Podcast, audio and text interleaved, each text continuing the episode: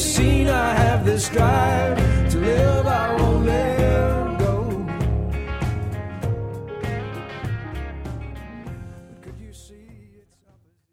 Welcome to RUF. My name is Sammy. I'm the campus minister here.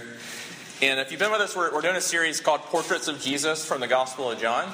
And the goal every, every week is to kind of take a look at Jesus afresh and ask ourselves do we know the real Jesus? Sometimes the version of the Jesus we know might not be Jesus as he actually is presented to us in Scripture. And tonight, what I want to do is look at a passage from John 4. And it's a long one, so bear with me as I read it. And I want to say before I start, you know, sermons are funny, talks are funny. Sometimes the way they come to you uh, is a little bit random. And the way this one came to me was actually having uh, having dinner with a friend named John Stone. So you know if you've been in RUF. And we were just talking about uh, our days, and he had driven over from Charlotte that day, and he had been listening. He, had, he actually had ironically tuned into a very conservative Christian radio station, the kind that are a little bit hard to listen to sometimes, with preaching that sometimes is hard to listen to because it's very uh, brimstone, fire and brimstone. And heard this heard this sermon, and he just gave me the nugget of this idea, and that's where this is coming from tonight. So this is actually randomly coming from a pastor I don't even know his name, but the idea was so great that I couldn't not share it. But let me read the passage first, and then we'll talk about it. So John four, one to thirty. Here we go. Now, when Jesus learned that the Pharisees had heard that Jesus was uh, making and baptizing, yeah, Got it. Hold on. A little brain freeze there. Let's start this over. and here we go again. Now, when Jesus learned that the Pharisees had heard that Jesus was making and baptizing more disciples than John, although Jesus himself did not baptize, but only his disciples, he left Judea and departed again for Galilee. And he had to pass through Samaria, which Jews typically avoided. So he came to a town of Samaria called Sychar, near the field that Jacob had given to his son Joseph. And Jacob's well was there. So Jesus, wearied as he was from his journey, was sitting beside the well. And it was about the sixth hour, which is noon, the hottest part of the day, which is important. A woman from Samaria came to draw water, and Jesus said to her, Give me a drink. For his disciples had gone away into the city to buy food. And the Samaritan woman said to him, How is it that you, a Jew, ask for a drink from me, a woman of Samaria?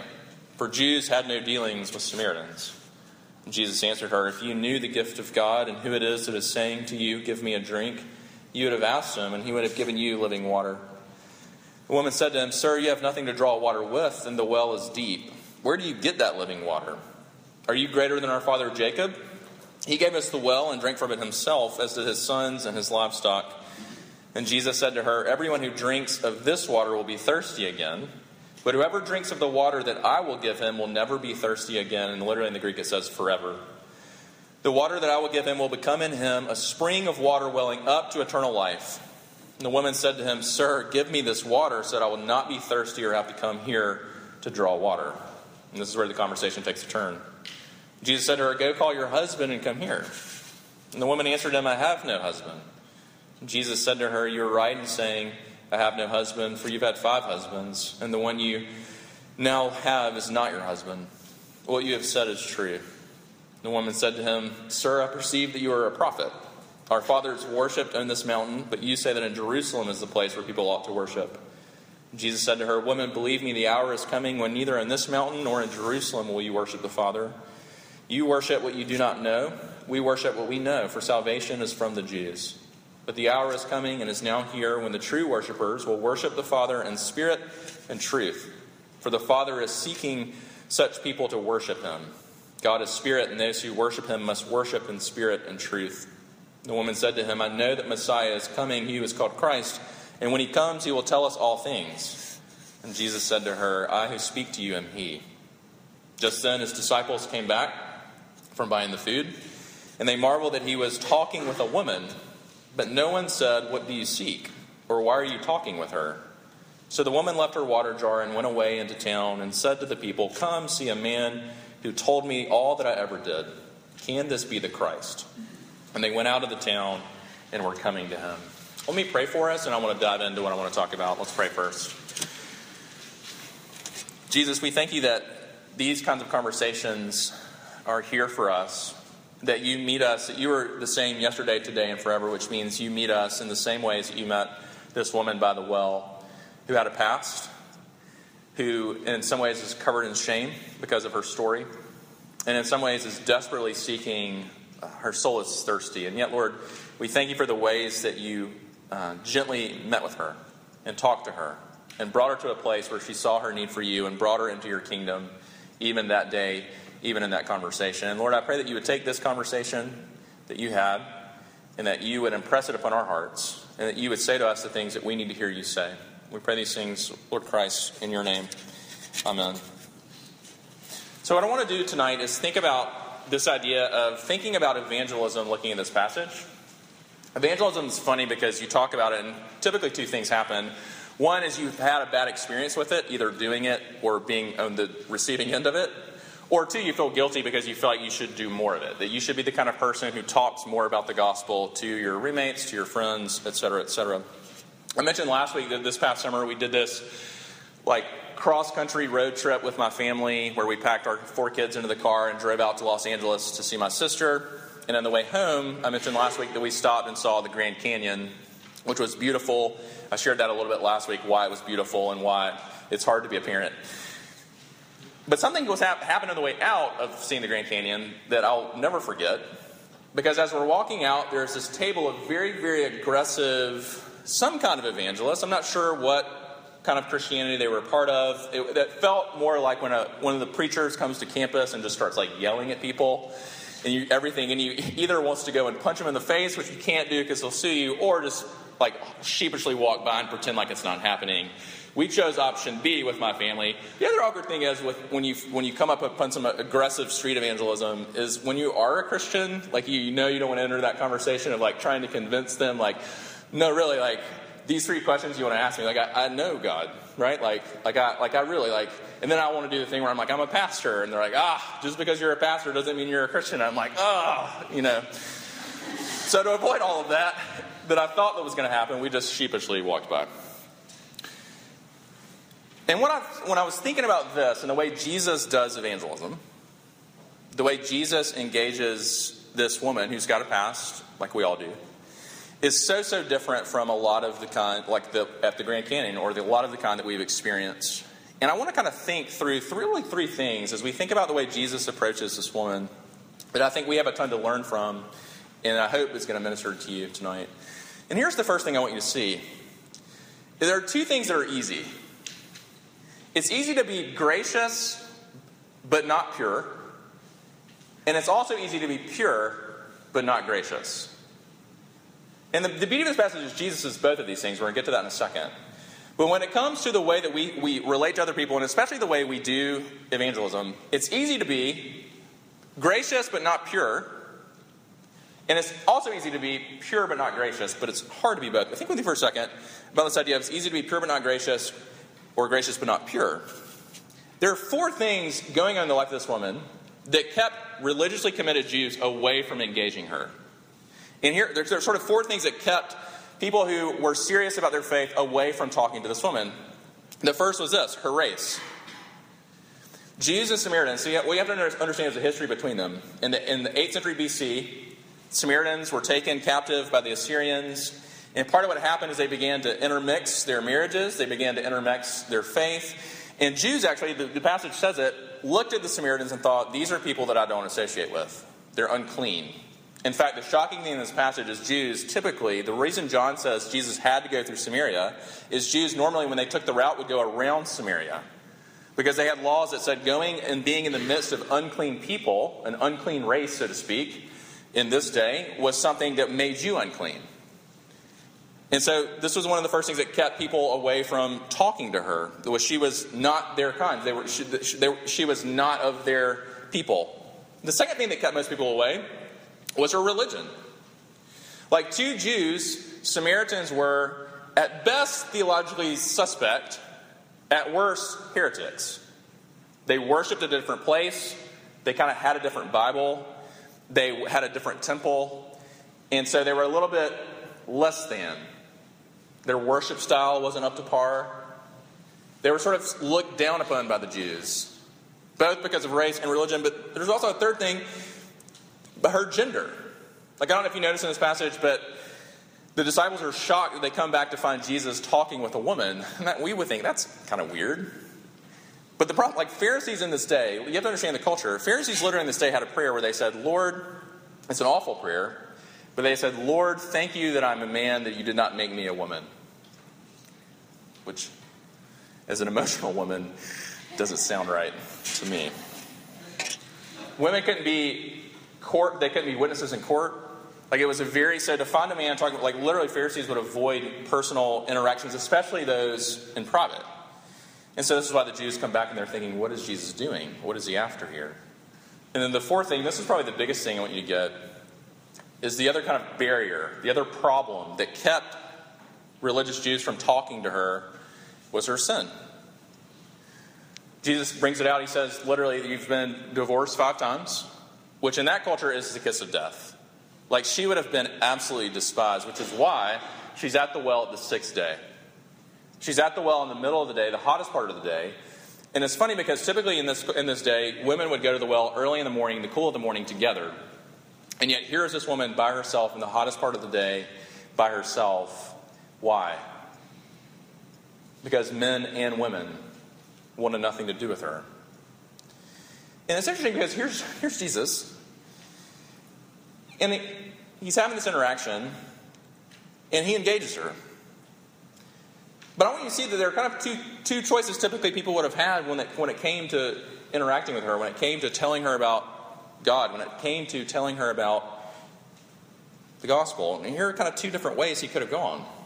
One, most people would have either judged her, which is already happening, judged her and avoided her, and said, I'm going to kind of pretend like you don't exist.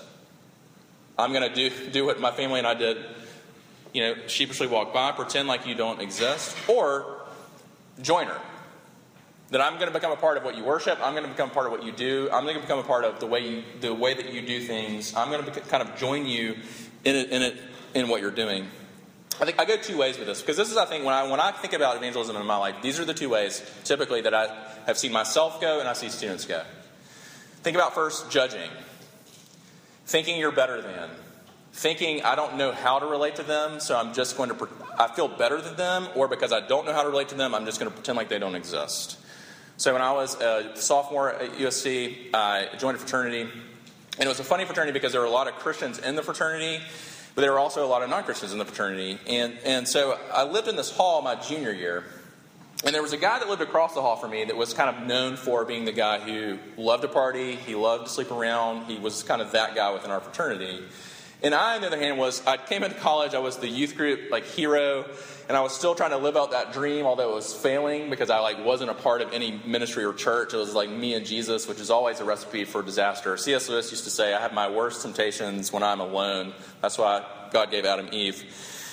They're just so here I was in this kind of Christian phase, and I remember I'd come back one weekend from this Christian music festival, and for whatever reason, this was when the Calvin and Hobbes stickers were popular. I don't know if you remember these, but it was basically the, the secular version was Calvin and Hobbes uh, peeing on like a Ford symbol or a Chevy symbol. It was really kind of a dumb season of life in general. This was the late 90s, early 2000s, which was a dark time for a lot of us. And so I bought a sticker, though, the Christian version. You know, like sometimes, well, let's, can we just not make Christian versions of secular things? Like, like I remember Abercrombie and Fitch was a breadcrumb and fish. This is just pain, like a painful. There's so many painful Christian T-shirts.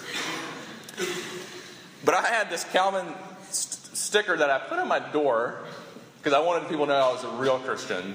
That had Calvin kneeling at a cross, and I remember I would shut that door and I was like, "This is my witness," which is so stupid. But I never want to talk to. Like, so I literally my door's across from Brett's, and I, like, I would shut that door. I wanted nothing to do with him. I had no idea how to engage him. I had no idea how to talk to him, and I really thought I was so much better that he wasn't worth me talking to him. And the saddest thing happened, he was two years younger than me. My sister came through Carolina. And his senior year, my sister was probably a sophomore. They were at a party. And he probably had a little too much, but he was being honest with my sister. And he said, You know, I hate your brother. Because I would come back and I would look at the way your brother looked at me, and I would feel like the dirtiest human being on earth. And a like dagger in my heart. So one option for this one is to judge her. The other option is kind of so it's hard. It's easy to be pure. To think that you have it to you know to, to have to be serious about holiness, to be serious about God, but not all gracious. That people actually feel nothing but judged by you. That people when they when you walk around, people are like, oh please, the smugness is unbearable. Or the other option is to join her. So, student this is a long time ago in RUF, different school. And he was one of the only guys that would actually bring like like people who weren't Christians to RUF, and he was he was really good at it. He would just invite people all the time, and they would come. But then he had a really hard time. He did this split thing where he had a hard time. He would kind of pretend he was one person in RUF, and then he would be a totally different person when he was with that scene. He had a deep, deep approval, like a lot of us, a deep, deep approval idol, and so he would he just joined, right? So he whatever they were doing, he would do. If they were, you know, partying, he would party. If they were you know, sort of hooking up, he would hook up. He would do whatever it was they were doing, he would do. It's easy to be gracious but not pure. Right? It's easy to sort of just, in the name of evangelism, in the name of, you know, dating evangelism, like I'm going to date this person and win them to Jesus, and really, it's just, it's just not a good idea.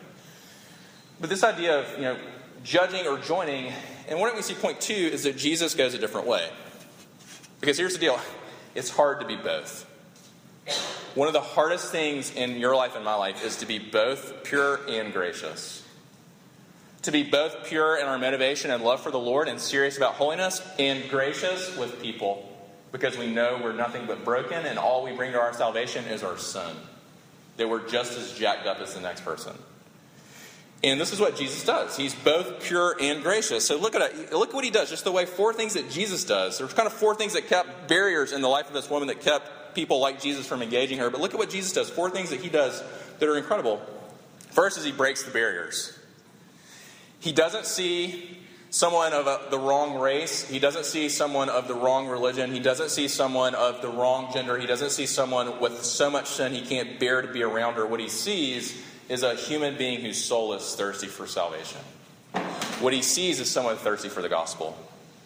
He, and he breaks those barriers in beautiful ways. Look what he, if you look at the passage, so beautiful what he does. Not only does he engage her and talk to her, sits with her, he also drinks from her cup. Like this is one of the things I think sealed. I like to think this sealed the deal with my with my wife and I. We were at, a, at the movies and one of our first kind of it wasn't even a date. We were just hanging out with friends. And I remember she bought a Coke and I was like, "Can I have a sip of that Coke?" And I had a sip of that Coke, and then she had a sip of that Coke, and it was like we are headed toward marriage. You know what I'm saying? it's not really true, but it's a humanizing thing that Jesus does. Is she says, You don't have a jar, and he says, Let me have a sip of your jar. And that, in that moment, it communicates something deep. I see you, is what he's saying. No one sees you. Everyone judges you or wants to sleep with you. That's why the disciples are, let's be honest, the disciples are shocked because what has been going on between Jesus and this woman? She's got a reputation.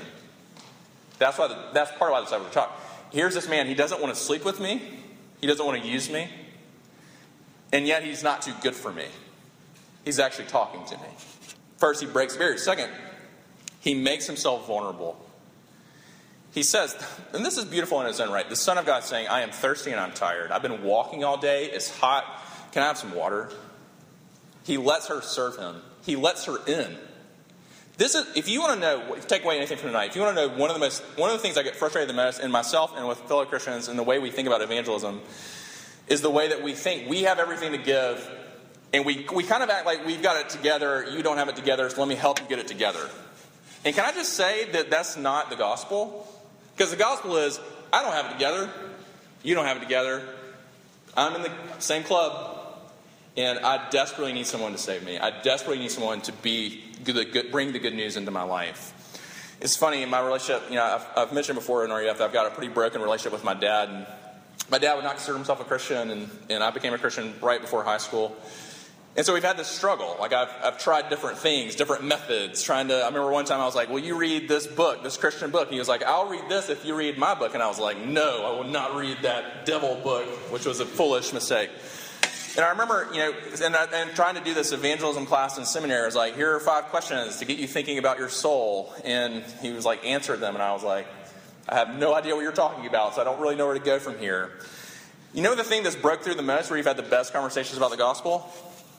Is me letting him into my brokenness, both with depression and with sexual brokenness, and saying, Dad, here's where I am. This is what I'm struggling with. And literally this week, probably two summers ago, we had this conversation because we had a connecting point. You know what that connecting point was? Need. I'm a human being in need. And even though Jesus doesn't need salvation, he does need as a human being. And he lets her serve him, he lets her in. Three, he makes himself vulnerable. Three, he discusses her background and religion incredibly respectfully. There's not an era of, you know, part of what's hard in living in 2014 is, you know, I was at the gym today, Fox News is on one channel, MSNBC, CNN's on another channel. You know, it's sort of, we don't, we miss each other. We're constantly missing each other. And we're constantly doing straw versions of each other. We're constantly saying, I'm going to make you into what I think you are and what you believe as a liberal or as a conservative. That way, I don't have to actually know you. That way, I don't have to actually learn about you. That way, I don't have to actually engage you as, I don't know, a human being made in God's image. And because of that fact alone, whatever your politics, whatever your gender, whatever your sexual orientation, whatever, whatever, whatever, worthy of the love of God and in, and in need, broken by sin. And, and Jesus does this when he talks, when he has the worship conversation. He does it incredibly gently and, and respectfully, which is the fourth thing that he does, is he treats her with gentleness and grace. Even when he brings up, he, he brings up in love her past, but you notice what he doesn't do? He doesn't make her go into extreme detail about it to explain it. He, he literally he brings it up enough where, so she knows that he knows, and then he drops it. He doesn't hold it over her. He doesn't sort of say, These are the five things you need to do. Here's how you need to particular. He brings it up with gentleness and grace. You know, my, I mentioned the fraternity thing. My junior year, this is one of my favorite stories from college, just about the grace of Jesus. Because Jesus, in the same way he meets this woman, he meets us today. There's a girl my junior year who, she was a freshman she kind of came to campus and she was a part of the kind of fraternity sorority scene and she got a reputation really fast as the girl who made her way around the fraternities and would really sleep with anyone anywhere kind of a deal. And i remember we were at this party it was a field party and, and she was there and she was really wasted and, and these guys were just this one guy in particular you know was taking her into the woods just to take advantage. And i remember thinking like we would sort of, in, in, our worst moments, we would kind of look at her and feel, too, you know, judge her, but also sort of laugh because who, you know, what is she doing? She's got it, she's so not got it together. She's that girl. That literally is my junior year. Senior year, don't really have any more interactions, forget about it. So I'm a, I'm a senior in seminary, and we have a couch we're trying to sell so we can move to Statesboro, Georgia we sell this couch to this we don't know it's through one of my aunts there's a seminary couple who's they're about to start seminary and that's all we know about them they're going somewhere in north carolina and we don't know them at all but my aunt does but they want to buy our couch and we think great we're trying to get rid of them so they literally meet us on a saturday afternoon and they pull up and get out of the truck and it's the girl. And like you could have you could have like pushed me over with like a gummy worm. We're making that a thing. Because of the work of Jesus in her life. And she told her story. She said, You know, when I got to college, I was a wreck. I was so broken in so many ways. But you know, I met Jesus. And instead of judging me, or instead of just kind of condoning what I was doing, he met me in the same way that he meets this woman. You know what this woman says that changed her life about Jesus? She goes in to tell the people, Come and meet a man who told me everything I ever did. You know what she's saying? Come meet a man who knows all the worst about me and yet loves me and wants me. This is the third thing I want you to see. This is the last thing I want you to see. So it's easy to be pure but not gracious. It's easy to be gracious but not pure. It's hard as anything to be gracious and pure. That's what Jesus says. And the good news for us tonight is that's the way he relates to us tonight. I don't know what you know about Jesus. If you think he's too good for you, he's too good for me to bring him my brokenness. No, it's not true. He's gracious. Jesus doesn't really care about all this stuff that I'm kind of sketchily doing. No, he does. He's pure.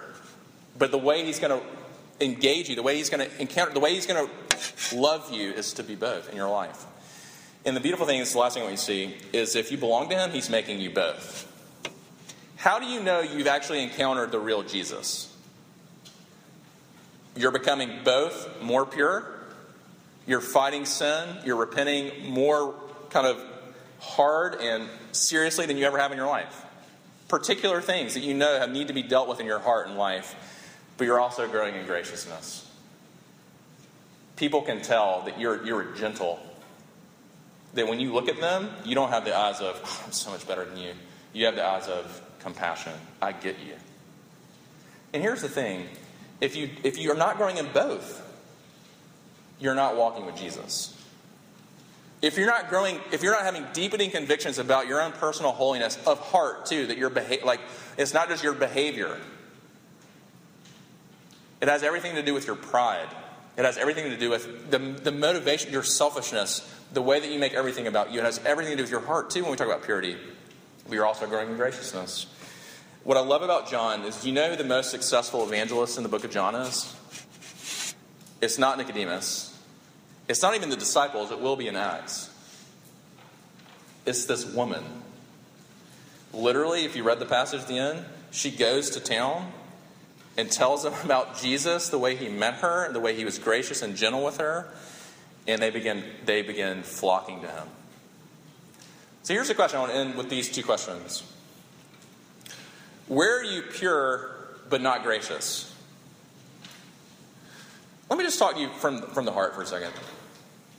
Do you think God loves you because you've never had sex, never gotten drunk, don't cuss, however you define cussing, don't watch certain movies, don't do certain. Do you really think God loves you because of your good behavior? My friend, you don't understand the gospel. You don't understand what Paul says when he says, Jesus came into the world to save sinners, of whom I am the worst. You know the worst sinner is that you know? Yourself. Why? Because you're the only one that knows your heart. You and Jesus. Where are you pure but not gracious? And the other question is, where are you gracious but not pure? Where are the places in your life that you sort of want Jesus to be cool with? You sort of want Jesus to kind of bless. And yet, because he loves you and because he knows it's not good for you, he's saying, Listen, bring it to me and let's begin walking a different direction. Let's pray. Jesus, we pray that you would meet us in these ways tonight. We pray that you would be the one who has even the same kind of conversation that you had with this woman, uh, that you would have that conversation with us tonight. We pray these things in your name. Amen.